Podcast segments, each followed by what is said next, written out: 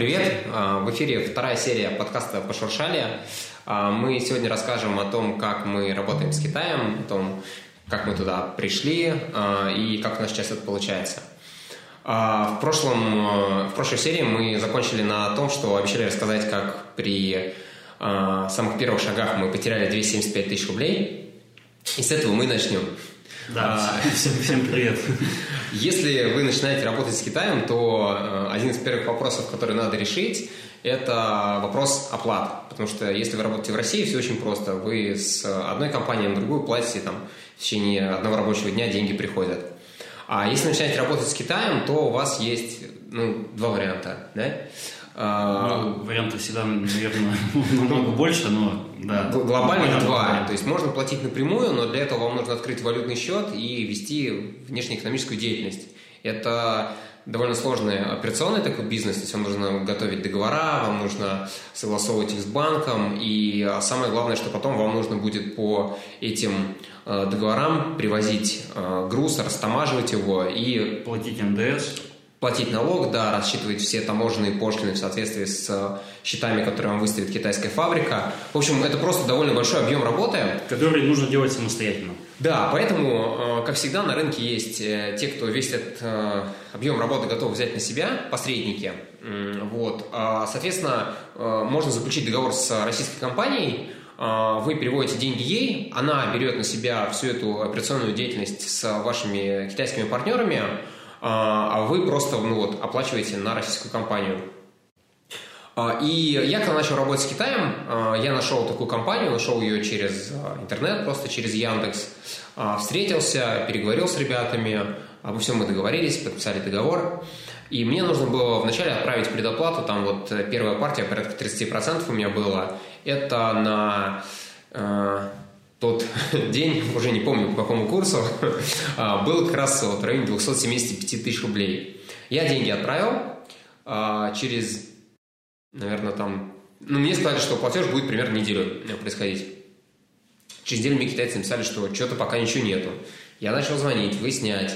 Мне сказали, что да, да, там майские праздники. Я говорю, майские праздники, тут бывают задержки, там, а, День Победы, все такое. Вот, окей, прошло 10 дней, нету, 14 дней. А, тут я уже напрягся и начал, а, то есть меня дали менеджер, с которым я работал, а тут я начал выходить на собственника, вот, а, на, ну, на директора, с которым мы подписывали договор. И он признал, что да, у нас там сейчас небольшие проблемы, и есть это, серьезные задержки, там недели-две. В общем, еще через две недели опять ничего не было то я уже понял, что э, ну, нужно искать какой-то альтернативный вариант, а эту ситуацию просто как-то разруливать.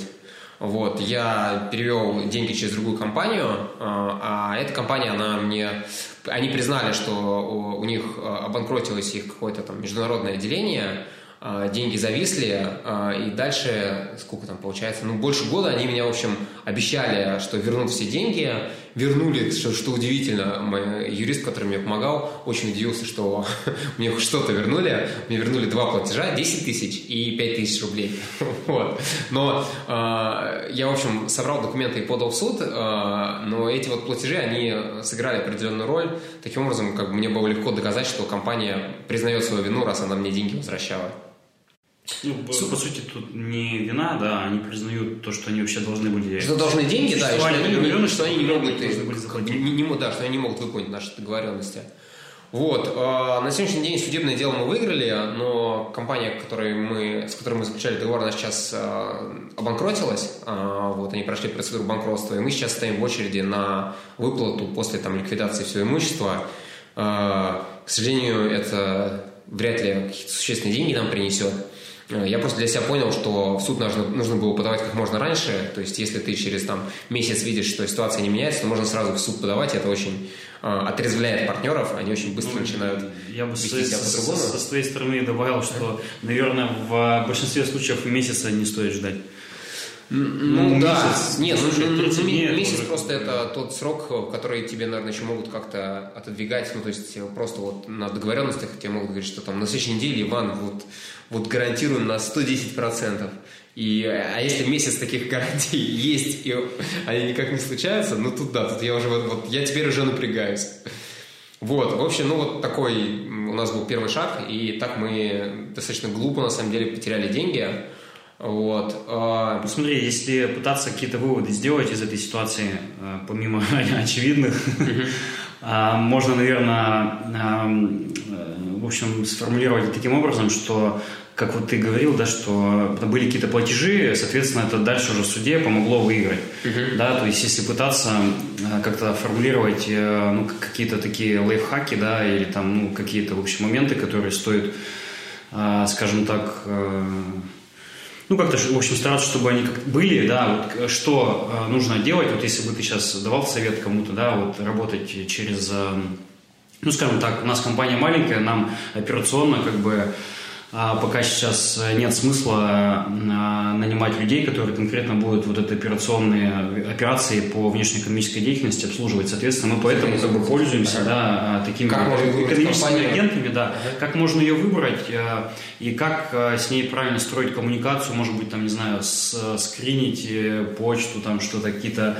Мне, мне кажется, честно говоря, как здесь, здесь же нет какого-то одного алгоритма, который гарантирует тебе э, партнеров. Ну, ну, то есть, это компания, которой я воспользовался. Смотри, речь не идет о гарантиях. Нет, она была, она а работала, она платила, то есть, это не то, что какая-то там компания, которая однодневка, да, угу. вот, то есть, ребята работали, платили, а мне не повезло, я отправил свой платеж в тот момент, когда у них э, случился какой-то кризис. А почему а тогда ты, ты говоришь, что по глупости своей потеряли деньги? А, по глупости, потому что ну, год ждали, прежде чем в суд подать. А, ну, То есть да. я это имею в виду в первую очередь, да. А, наверное, как бы размер компании, может быть, тоже имеет значение. То есть, может быть, мне нужно было как-то более внимательно подойти а, к деятельности компании, там, не знаю, там, запросить, сколько у них было клиентов за последний год, с кем-то пообщаться. Ну, может быть, какие-то такие вещи можно сделать. Сейчас мы в итоге, да, пришли к тому, что м, начали работать с компанией, которая э, с одним из руководителей которой я работал в прошлом. Ну, то есть это фактор такой, да, сарафанного радио, что вот с этими работали долго, а, вот они порекомендовали.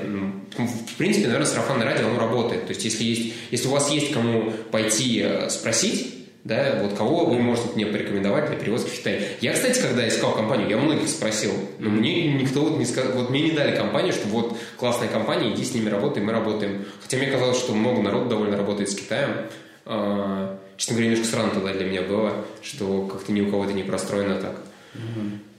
Вот. А, ну, собственно, когда, если вы прошли первый шаг успешно, в отличие от нас, а, дальше, соответственно, точнее, это даже немножко перескочили, а, мы рассказали о том, как мы потеряли деньги, да, а вначале мы выбрали фабрику, которой мы должны были отправить эти деньги.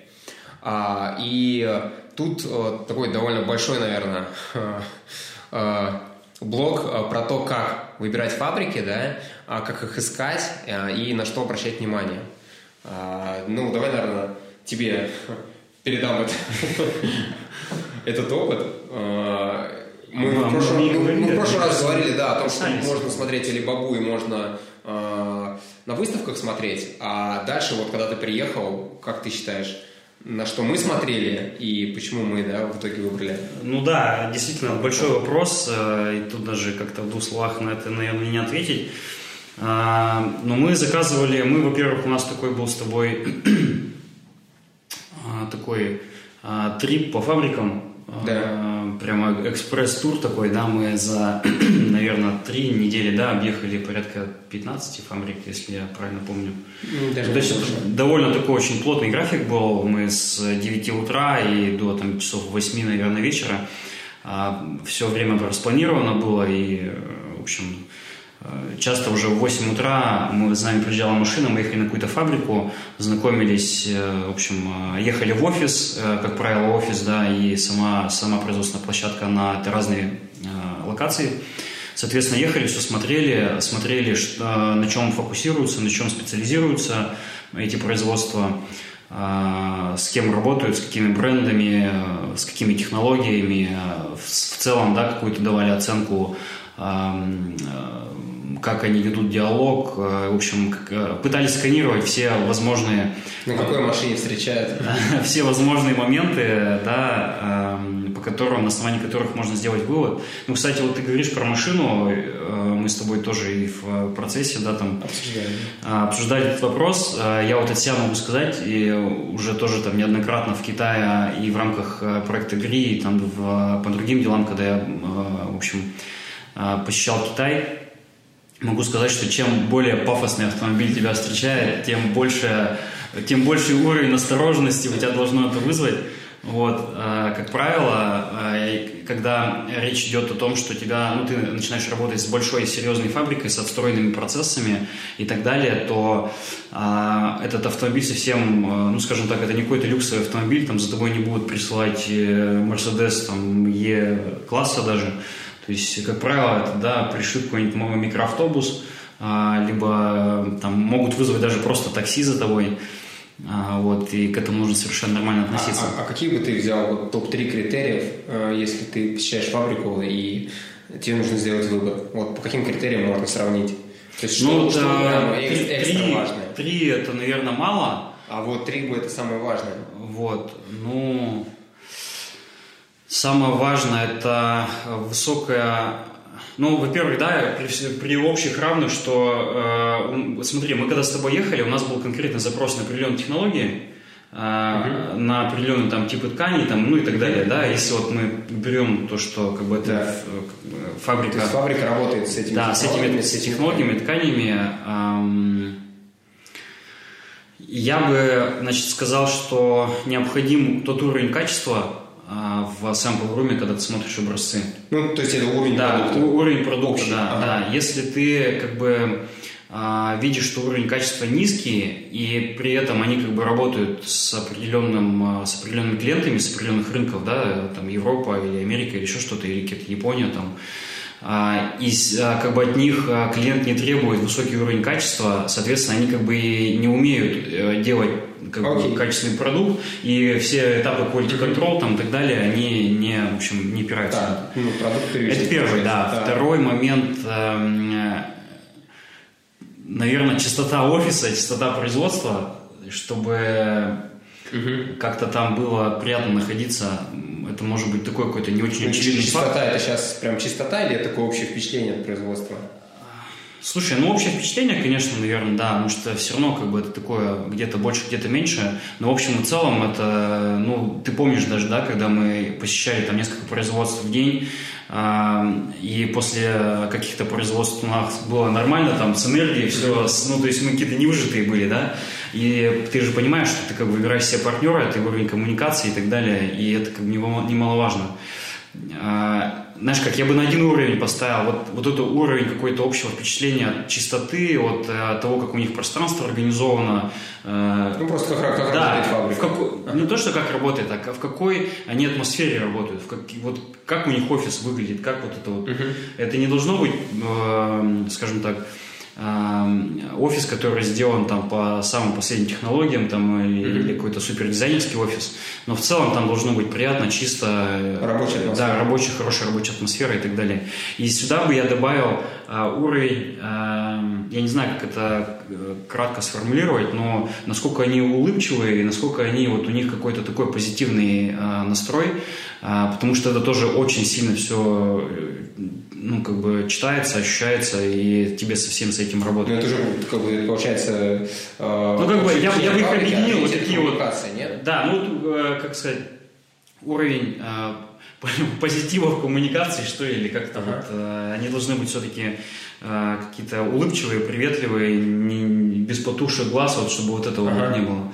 Я бы это объединил, вот, э, чистоту, да, и вот, ну, скажем так. Не, ну, в целом, если это не объединять, то это уже три таких э, хороших Ну, ну глобально, да, там, конечно, есть э, много нюансов разных, да. Какие сорта чая дарят. Да, как, как, да, каким чаем поят. Вот. Но это, okay. это, это очень важно. Многие, наверное, подумают, что это какой-то ну, какое-то кокетство, да, что мы говорим сейчас с тобой про чистоту в офисе Почему и про настроение какое-то, улыбается, не улыбается, но это действительно важно. Ну, я, слушай, я просто, наверное, улыбаться, не улыбаться, это может как-то так не совсем определенно. Я бы сказал, что просто уровень коммуникации. То есть с тобой общаются там проактивно, да, скажем так, то есть задают много ну, вопросов, да. пытаются понять, что тебе нужно, но я... и предлагают решение. Или сидят, спрашивают, ну сколько вам нужно, ты говоришь тысячи, они говорят, хорошо.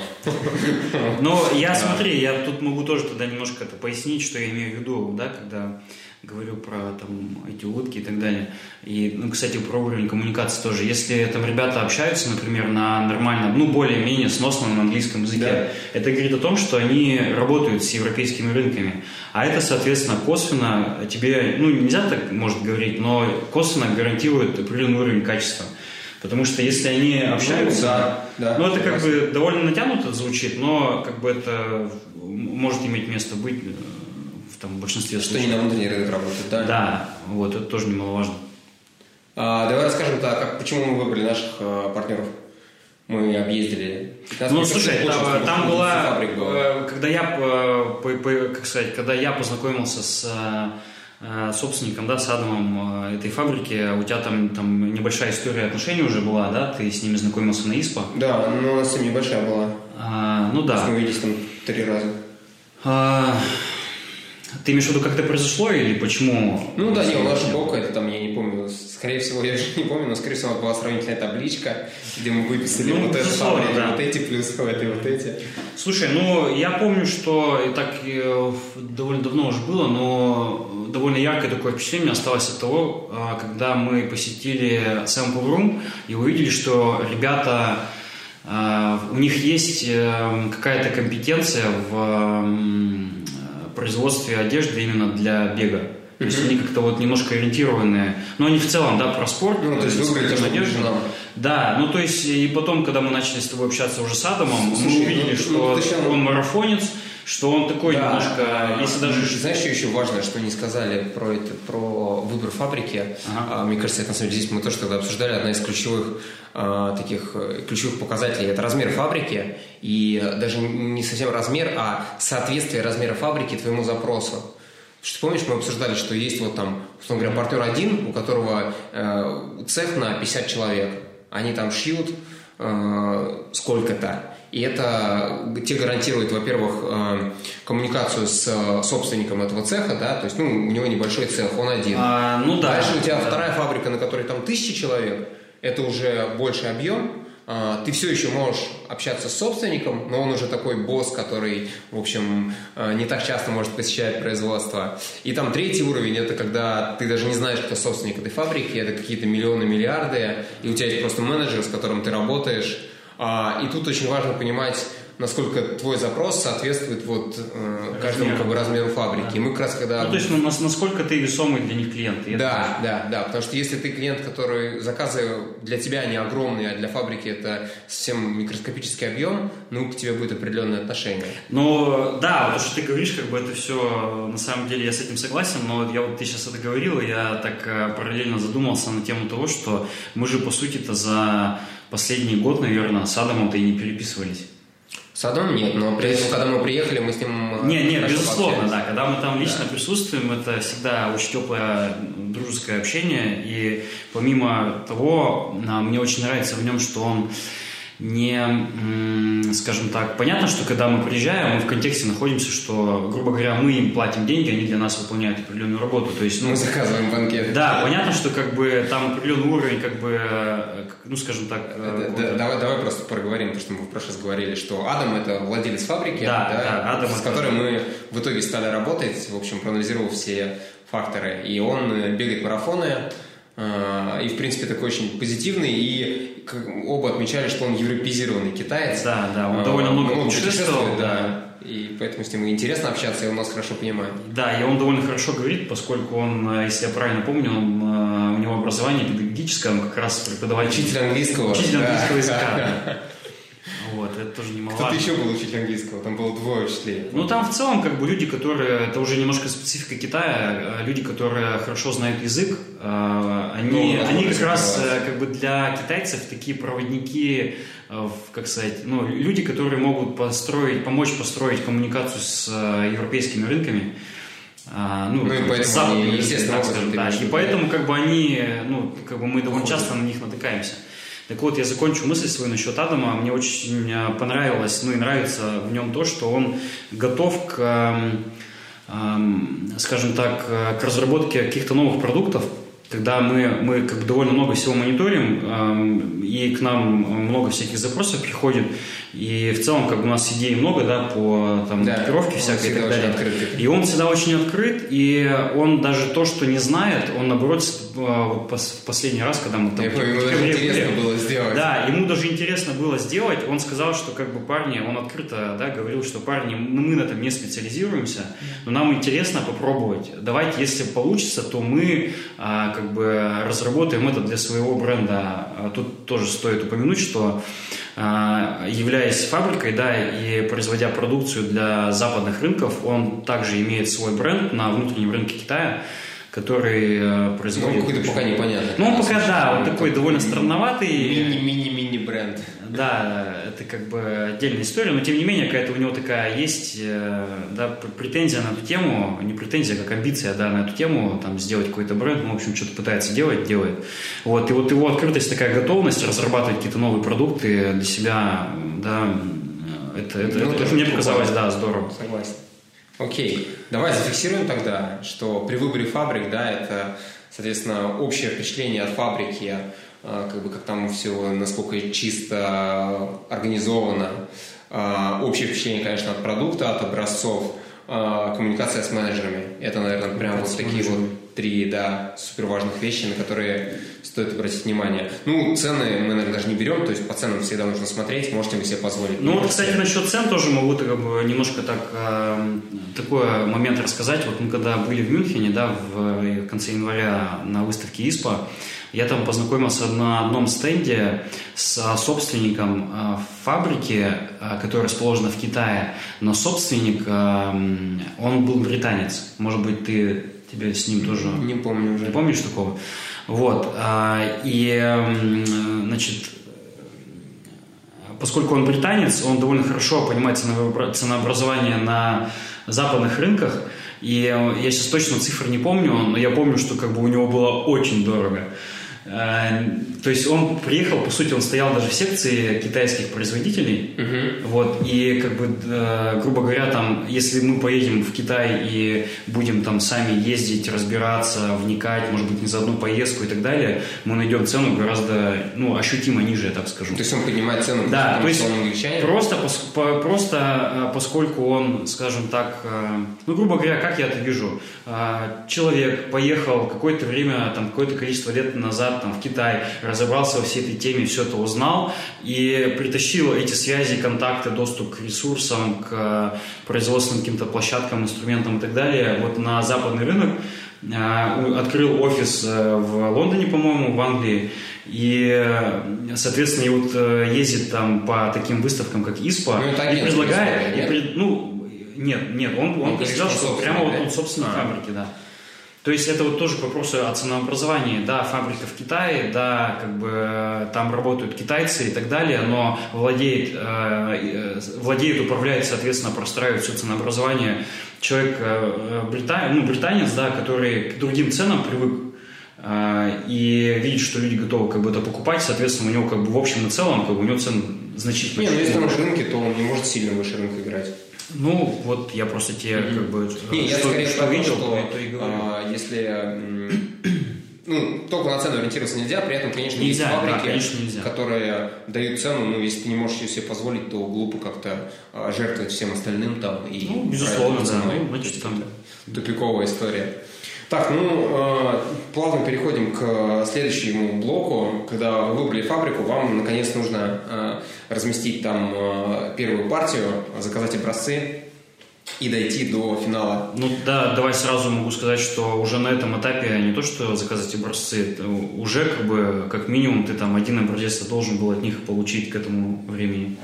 Ну, ну то есть... Обязательно, почему? Ну ты договорился с фабрикой, что вы будете работать. Все, ударили по рукам и, и начали работать. Не, ну я по нашему опыту могу сказать, что как бы мы у всех сначала образцы заказываем. Как ты с ними по рукам ударишь, не заказав образцов? А, ну, можно и так сказать, да. Ну, я бы сказал, что мы на самом деле ударили по рукам, и после этого уже пошли э, заказывать образцы. Ну, смотри, да, образцы же тоже могут быть разного уровня. Ну, ты имеешь в виду, что после того, как сделали образцы, можно сказать, что, окей, как да. бы вы классные, но мы все равно меняем фабрику. Ну да, такое да, может ну, быть. Как бы такое, да. такое было, поэтому... А, что у нас получилось по образцам, да, и про, если говорить про запуск коллекции, как это происходит в Китае. А, ну, я, наверное, скажу, что для меня а, самое сложное – это просто объяснять какие-то вещи китайцу, да, если мы сравниваем это с Россией, то, что было в предыдущем выпуске. Конечно, китайскому менеджеру тяжелее объяснять, тяжелее доносить какие-то детали, особенно когда вот какой-нибудь там нижний шов и там внутренняя его часть. Ну, то есть иногда это просто настолько сложно объяснить, что ты имеешь в виду. А, на самом деле, наверное, больше половины моментов а, проходит в мессенджерах фотографиями. То есть, ты просто фотографируешь какую-то вещь, зажимаешь там ее, показываешь, да, сколько тебе нужно а, уменьшить там или увеличить, булавкой там подкалываешь, а, чтобы максимально, вот, максимально подробно донести а, свою идею. И это все равно тебя как бы не... Да, и это не гарантия того, что... Не гарантирует абсолютно, что ты не получишь какую-нибудь все, все пройдет куртку, в которую влезет два человека вместе. А, ну да, как бы отдельная история с размерами. Наверное, то, что у нас в этом году а, нас тормозило, и да, мы часто там сталкивались с Э, какими-то ошибками при э, получении размерного ряда, это то, что надо вот в первый там, год-два много сил в это вложить, откатать, и потом это можно долгое время, наверное, уже использовать. А, нужно обозначить все параметры абсолютно, то есть там ширина в э, колене, ширина там бедра, ширина в районе икры, длины все, к каждому размеру по сантиметрам, миллиметрам все это прописать. А, и вот после того, как есть такая утвержденная размерная сетка, становится гораздо проще работать, потому что уже можно а, из тех а, размеров, которые вы утвердили, которые хорошо сидят, да, их немножко корректировать и там, соответственно, как-то добавлять или что-то Ну, это все через определенное количество итераций, да, когда да. А, расписали этот а, сайз-чарт, а, отшили образцы всех размеров, внесли корректировки, Еще потом тоже отшили. большой вопрос, на основании чего мы вносим корректировки, то есть да, это ну нужно все размеры померить и так первый, далее. Первый год ты в любом случае будешь очень много с этим работать, и, конечно, в России эти итерации гораздо проще и с точки зрения логистики, потому что у тебя там за один-два дня может быть пересылка, и она там очень дешевая. А если ты с Китаем, то, не знаю, мне кажется, меньше недели у нас еще не получалось, наверное. То есть, как правило, ты а. тратишь там вот неделю на, перес... на разбор образцов и пересылку. Да, да? это да. Вот. А, не меньше. Соответственно, точно. чтобы пройти 2-3 итерации, а еще неделя на новые образцы. То есть 2-3 итерации занимают там полтора месяца. И у нас э, так получилось, что мы довольно долго э, запускали именно производство коллекции из-за того, что какие-то вещи просто у нас не получались.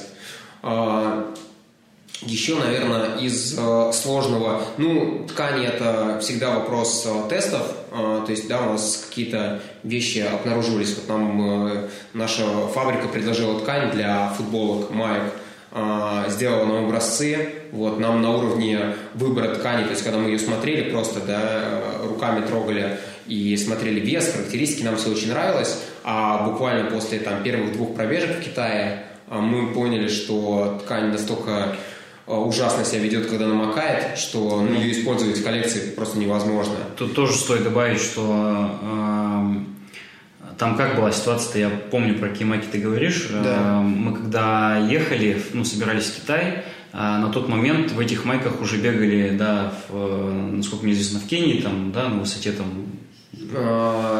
отдавали на тест, ты имеешь Да, то есть и в принципе да, но там всегда, условиях всегда бы... вопрос размера и вопрос э, условий, да. Да, и тут я, я что хочу подчеркнуть, что тесты ткани-то по сути проводились, да, но проводились в другом, э, в другой климатической зоне, и когда мы начали в них бегать в Южном Китае летом, э, при, в принципе там не так жарко было, там порядка может 25 где-то градусов до 10 ну, было, но за счет того, что там почти стопроцентная влажность, А, ну, майки липли просто. Да, майки сильно. просто очень сильно липли, плохо сохли, и мы поняли, что, в общем... Ну, тут, наверное, надо сказать, что если тестируешь ткань, то надо ее тестировать вот в крайних условиях. То есть, если это мембрана, то ее надо тестировать в, или термобелье в минус 20, а, в жесткий ветер, а, соответственно, проверять ее на самый такой сложный, да, на самом сложном этапе. Если это летняя ткань, которая должна хорошо дышать и а, не прилипать к телу, то это должно быть там 35 и дикая влажность. Если вы в этих э, моментах ее протестировали, то уже в плюс-минус там минус Ну, чтобы исключить максимально вот этот 20, вот, э, такой да. ощущенческий фактор, э, а... уже конкретно проявить эти свойства. Наверное, ну, наверное, наверное, все, да, поэтому по блоку, если мы говорим про запуск коллекции, что у нас еще сложного было. Ну, кучу мелочей, которые надо проработать, они как в России, так и в Китае. То есть это все размерники, составники, упаковка продукта, тут Китай, наверное, чуть проще, просто потому что они все делают в одном месте. Ты можешь просто отправить все свои там хотелки на фабрику, и они сделают это. Ну да, ну я в России тут, приходится самому продумывать, где это еще сделать иногда. Смотри, ну вот давай можно так немножко этот вопрос повернуть. Вот у нас э, коллекция, да, это определенная ассортиментная матрица, да, с определенным количеством э, различных категорий э, позиций, да. Если бы мы делали ее, вот эту ассортиментную матрицу в России, а, как бы, вот смотри, в Китае у нас есть там производство, которое работает с софтшеллом, есть производство, которое работает там с какими-то другими а, да, материалами, там, технологиями. А вот как бы мы это решали в России, если бы мы в России делали? Ну, нашли бы фабрику, которая тоже... Ну, соответственно, у нас точно так же ассортиментная матрица была бы разделена по там, нескольким... Да мне кажется, это больше зависит от, от того, какое производство нашлось. Нашел производство, которое все хорошо делает, но будет у тебя одно производство. Ну, а есть не зависит от страны. Ну, мы не нашли, это не значит, что таких нет. Ну, возможно. Не, я имею в виду, что это не зависит от страны никак, то есть и в России, и в Китае в этом плане ты в одинаковых. Ну вот, если брать наших производителей, да, там тот же Red Fox, ты смотришь, они делают классно, в принципе, у них и беговая линейка, ну, если смотреть именно на продукт, да, mm-hmm. а, она хорошая, интересная, как бы прикольный крой, хорошие материалы, и те же куртки они делают зимние, там, прекрасные. Ну, вполне возможно, что есть такие фабрики, мы просто выбрали фабрику, которая прям супер специализируется на беговой. Но даже если говорить про фабрику, которая, ну, которую мы заказывали образцы софтшелла, они же и лето делают как бы беговую одежду. Ну да.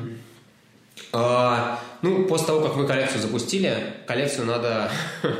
а, коллекцию надо проверить еще. А, это на самом деле этап, который, а, наверное, довольно...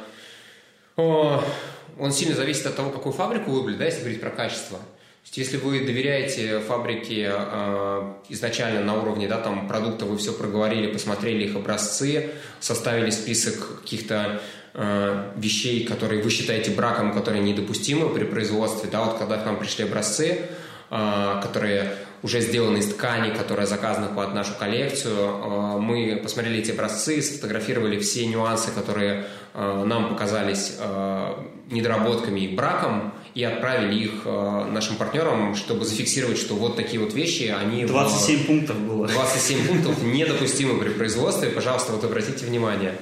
Самая популярная это инспекция. Вы платите там, на самом деле, небольшие деньги относительно, да, это 150 обычно, там 250 долларов за инспекцию. Приезжает специально обычный человек, э, это отдельный вид бизнеса в Китае, можно их также через Alibaba посмотреть, можно просто пробовать поискать, там есть так называемое, забыл, как называется, вот, ну, агентство, не, не, стандарт, который сертифицирует ISO? фабрики. ISO? Не ISO. I, ну, а, они разные. Ну, ICBC, такой, э, да, и там вот эти вот тески, э, как раз э, компании, которые сертифицируют фабрики, они также представляют услуги агентов этих. Агент приезжает, соответственно, э, он выборочно э, открывает несколько коробок, достает из них э, продукцию и проверяет по э, определенному протоколу, там смотрит, например, соответствие размерам или смотрит наличие какого-то брака, который, как бы, да, там может быть, который вы обозначили. Вот. Э, выборочно проверяет несколько коробок. А, если все окей, то, соответственно, вам дальше отправляют груз. Если количество брака... Количество брака обычно прописывается в договоре. У нас, по-моему, стоит там 3%, 3% я не помню. Там ну, ну до, до, да, до, до, скажем так, до 5%. До 5%, это, да, что там возможен, возможен брак. Да. Вот. Э, если эта цифра сильно будет, да, как бы больше, то, соответственно, вы вступаете в переговоры с фабрикой, э, и ну, по сути, это очень плохая ситуация, у вас точно будет задержана как-то поставка, да, то есть вам нужно сделать какую-то отбраковку, чтобы э, весь брак э, лишний отложили, чтобы вам зачли эту сумму. Это всегда вопрос таких сложных переговоров. Мы пока с таким не сталкивались, вот, но происходит... И не хотим. И не хотим, но происходит это плюс-минус вот так. А после того, как вы э, все проверили, если по качеству все устроило, вам нужно организовать доставку. Она, в принципе, зависит от того, как вы изначально оплачивали. Если вы оплачивали напрямую своей компании, то вам нужно э, нанять таможенного брокера и пройти ну, процедуру по таможенной очистки, по уплате всех пошлин при пересечении границы вашего груза. Если вы пользуетесь услугами посредника, то они все эти, соответственно, операции забирают на себя, а, привозят груз в Москву к себе там в логистический центр свой на склад, а, и после этого вы оплачиваете а, как бы услуги доставки и получаете товар уже у себя на складе, да, там в Москве или куда вы заказывали.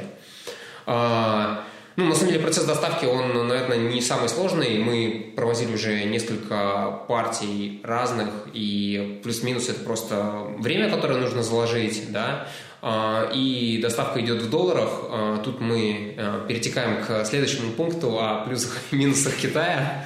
И, наверное, один из главных минусов, который связан да, с последними, который резко проявился в последние дни, это валютные риски.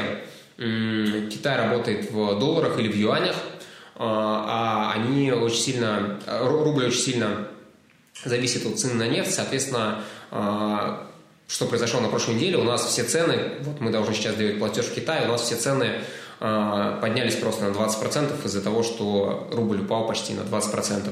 От этого, в общем-то, практически никак не застрахуешься, только... Не, ну, теоретически можно застраховаться ну, держать а, всю свою э, выручку в долларах сразу. Ну да, либо в долларах, либо, ну, как ты все равно не сможешь по России платить в долларах, там, uh-huh. а, а, юридическому лицу в ну, России. Ну, переводить рубли на день оплаты. Либо, ну да, либо просто либо просто плати все сразу, там, все эти сто процентов, но это как бы глупо а, с точки зрения просто... Тут смотри, я скажу, что не, не совсем это даже тебя уводит от рисков, потому что ты получишь товар угу. в России, и даже если ты купил доллар по 60 рублей, э, и большой молодец, то если ты его продашь по 60 рублей, то ты не сможешь в следующем году э, обеспечить себе нормальную доходность, потому что у тебя уже нужно будет новый заказ делать по новому курсу, по 75.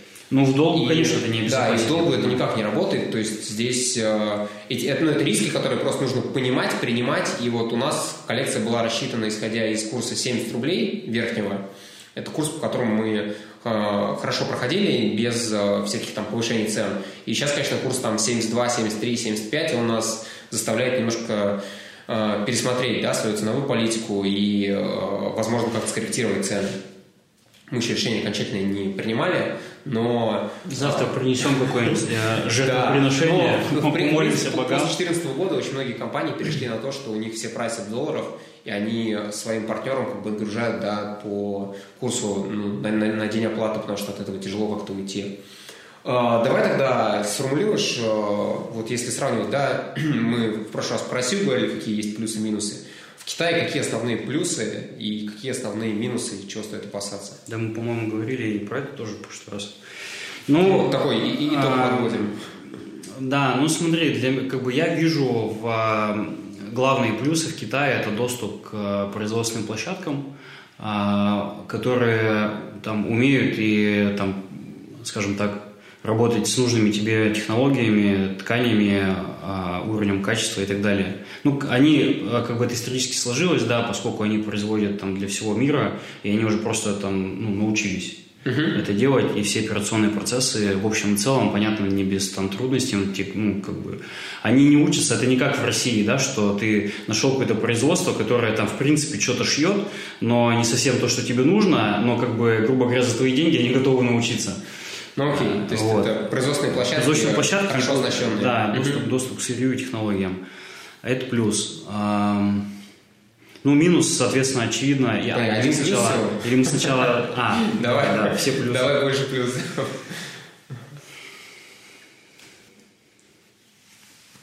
Ну, это основной плюс. Хороший вопрос, да, но он основной такой большой и жирный.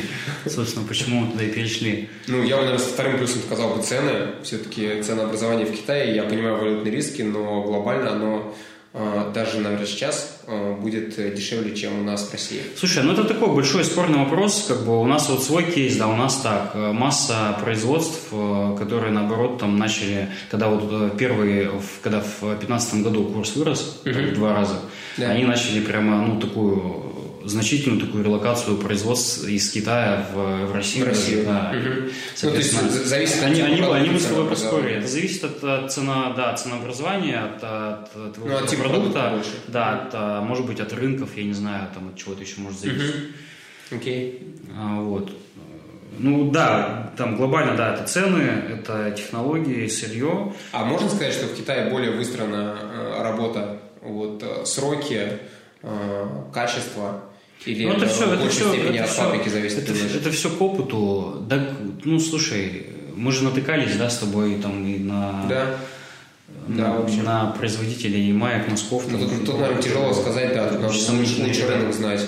Слушай, да, как бы России, Китай, России... Китай это же не какая-то там волшебная пилюля. Там точно так же, как и во всем мире, как и в России, есть разные люди, есть разгильдяи, есть э, да, я имею в виду, что вчера запустились и говорят, что у них уже там 20-летний опыт. Когда объем рынка э, сильно больше, там, может быть, и процессы из-за этого структурируются лучше. Думаешь, нет такого? Ну, когда у тебя вокруг тебя там 150 фабрик, это не, не ну без, без, безусловно, если ты заметный за как бы заказчик для них ощутимый, да, который там значительную долю заказов э, по году э, размещают у них, они, конечно, понимают, что у них такая у них в России надо будет работать. Слушай, ну вот э, может быть, она и будет работать, но как она будет работать, да, при, если мы знаем, что в России там могут не быть там каких-то лент там, эластичных или ну чего-то, да, может не быть, да, он как бы хочет, но он все равно у него меньше возможностей как бы. Тебе... Нет, ну это уже про возможности. Ну вот, а это, это, нет, не мало, это вот смотри пункт один, да. Ну да, это получается так. Ну окей, тогда получается, что в общем производственные мощности и ну, цены не совсем корректны. Ну, опыт, да? опыт, я бы так сказал. Они в целом, ребята, более опытные. Да, цены, получается, что сильно зависят от сферы. Да. Ну, давай тогда минуси их. Ну, минус, соответственно, вот что, что мы не можем контролировать, да, мы не можем контролировать валютные риски, мы не, а, более долгая коммуникация с точки зрения там каких, объяснения каких-то нюансов и так далее. Но в целом это как бы все вопросы, которые языковой барьер несет. А, ну, языковой временной, наверное, все-таки даже временной лаг пятичасовой, он такой, ну, ощутимый, мне кажется, для нашей работы. А... Ты приезжаешь в офис в 10 ну, часов, да. у них уже 3 часа дня. Ну, слушай, ну, с одной стороны, да, с другой стороны, как правило, вот э, я бы, вот мы общаемся, да, там, с нашими менеджерами, эм, в принципе, даже вот у нас еще вечернее время, ну, да, они, они, на, связи, они да. на связи, они отвечают. Окей, да. Они, конечно, в этом плане большие умницы, молодцы. Слушай, ну да, давай еще в минус запишем, наверное, объемы. Потому что действительно в России проще найти фабрику на 100 штук, чем в Китае. Слушай, это такой почти философский вопрос. Э, с одной стороны, да, это минус, с другой стороны, это, наверное, плюс с точки зрения того, что, блин, ну если ты не можешь продать э, там какой-то там Нет, ну, объем, то, то, наверное, как бы это, это наоборот тебя провоцирует как-то больше думать и ну, если больше считать, на больше считать, ну, ну, нет, тут же чаще всего, мне кажется, вопрос все-таки не в том, что у тебя нет денег заплатить за этот заказ, а что у тебя, ты не понимаешь, как это продать. Ну... Произвести можно там все, что угодно, сколько Нет, угодно. ну это вопрос денег, мне кажется, по многому. Ну, то есть, когда начинаешь там со 100 штук, с 50 штук на партию, ты их быстро продаешь и заказываешь ну, еще. Э, я думаю, как бы тут можно, да, открыто говорить. Ну, да, да, да, я с тобой согласен в этом плане. Ну, смотри, да, вот мы хотим с тобой там какие-то э, ярких цветов, да, довольно да. много добавить в коллекцию, но просто там мы делаем это степ-бай-степ только потому, что вот нам, ну, мы растем постепенно.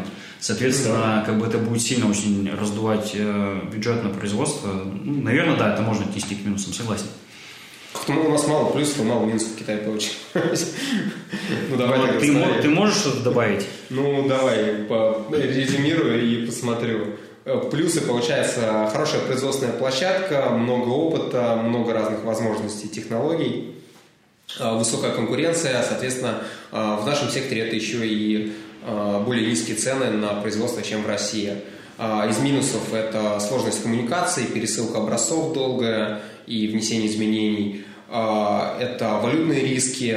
А, давай, наверное, сюда же как бы, к валютным рискам добавляются вот э, риски по да, даже не э, геополитические какие-то, а, а доставка и платежи а, более рискованные, потому что если тебе вести груз, условно говоря, один день, да, там из а, Ростова-на-Дону в Москву, это одни риски. Если тебе вести груз три недели из Да, Китая, слушай, можно объединить тогда ну, таким поездом. Ну, то есть это просто... Не, не риск, а нюанс, что ты вынужден вести внешнеэкономическую деятельность какой-то форме.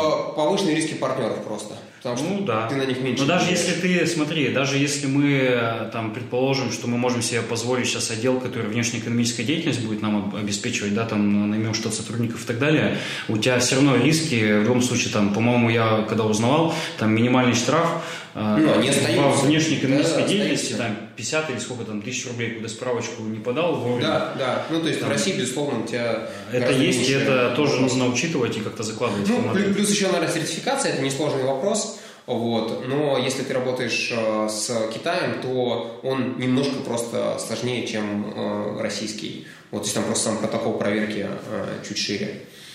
А, ну и да, такой этот фактор риска, который был никем не был раньше обозначен, то, что да, за последний месяц мы перестали говорить, что ну что же может еще случиться, в общем, случился коронавирус, и он действительно довольно сильно повлиял и на в первую очередь сначала на скорость, э, с которой нам э, сделали нашу партию, то есть у нас были задержки в работе фабрики, потому что когда работники возвращались вот из этих отдаленных регионов, у них был двухнедельный карантин, соответственно, фабрика не могла заработать планово в полную мощность, копились очереди из заказов, да, соответственно, новые заказы, которые поступали, они там давили на заказы, которые еще не выполнены, и все это вот таким вот комом а дальше начинаются очереди на таможне, потому что таможня какое-то время там не пропускала грузы с задержками тоже. И сейчас просто повысили ставки перевозчики, а, поскольку очень большой ажиотаж, стоят очереди и не могут все грузы отправить.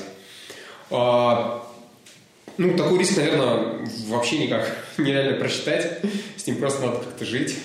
А, и он в меньшей степени, наверное, да, там зависит от страны, то есть сейчас у нас могут ввести запрет Ну, на, давай так вот, э, я не знаю, грузов из Китая. Согласишься ты со мной сейчас или нет, я бы сказал, ну, сформулировал таким образом, что а, я бы разделил всю эту историю с коронавирусом, она еще не закончена, да, но тем не менее, на китайскую его там часть, когда это было все только по Китаю распространялось, и когда это уже... А, мировую. И когда это пошло уже дальше в мир, в другие страны, в Европу в частности и так далее. А, в принципе, это в Китае как бы в общем и целом все уже спокойно, все заработали, все ну, там да. восстановилось, никто там больше там в масках не ходит? Да, ну как, в масках ходят, ну, в общем, это, скажем так, там не умирают там десятками, сотнями, там тысячами, да, и так далее. А, там уже все на спад пошло, можно так сказать. А больше ты сейчас как бы нервов и вот этой вот суматохи в СМИ от того, как это начало развиваться где-то в Европе, да, в странах там в Италии а, ну, и так далее. Да, давай, наверное, просто и... самое актуальное сказать, что как еще коронавирус нас Да, я, я, я, а. я как раз веду к тому, что самая вот для меня такая заметная, яркая часть всей этой истории с коронавирусом, она началась только тогда, когда все пошло в Европу, в другие страны. А, вот, и да, вся эта ситуация с отменой забегов а, очень здорово сейчас начало влиять там на наш э, маркетинговый план по, по году mm-hmm. и э, ну, соответственно, план по у нас сейчас продукции, там, под угрозой несколько мероприятий, к которым мы должны были сделать фирменные такие, ну, это менеджерские марафоны, которые мы запланировали сделать э, со специальным дизайном майки футболки, и теперь непонятно, будут эти марафоны или их не будет, и вообще надо ли выпускать эти майки и продавать их, да, и освещать эту историю. И э, очень грустно, что большие мероприятия в Москве под вопросом. У нас запланирована была выставка московского полумарафона, и она теперь тоже под вопросом. Э, конечно, это довольно ощутимо будет бить и по нашим продажам, и по продукции, которую мы планировали производить. Ну и, я не знаю, можно сказать, что коронавирус повлиял на э, курс рубля. Тут, наверное, очень много да, событий сложилось вместе. Там, вот. да. Но получается, что здесь, в общем, да, все схлопнулось прямо в какую-то одну такую неделю, которая для нас э, супер тяжелая оказалась. Ну, интересно, зато не скучно. Ну, да. Вот на что мы не жалуемся. Ну, на этой оптимистичной ноте мы наш подкаст сегодня заканчиваем. В следующем выпуске у нас будет более приятная тема. Мы расскажем о том, как сотрудничать с атлетами, амбассадорами, блогерами, нужно ли это бренду, как их выбирать. Даже не только расскажем, и, в общем, порассуждаем, да? Да. Поэтому ждите следующий выпуск. Спасибо, что нас слушаете. Всем пока. Пока-пока.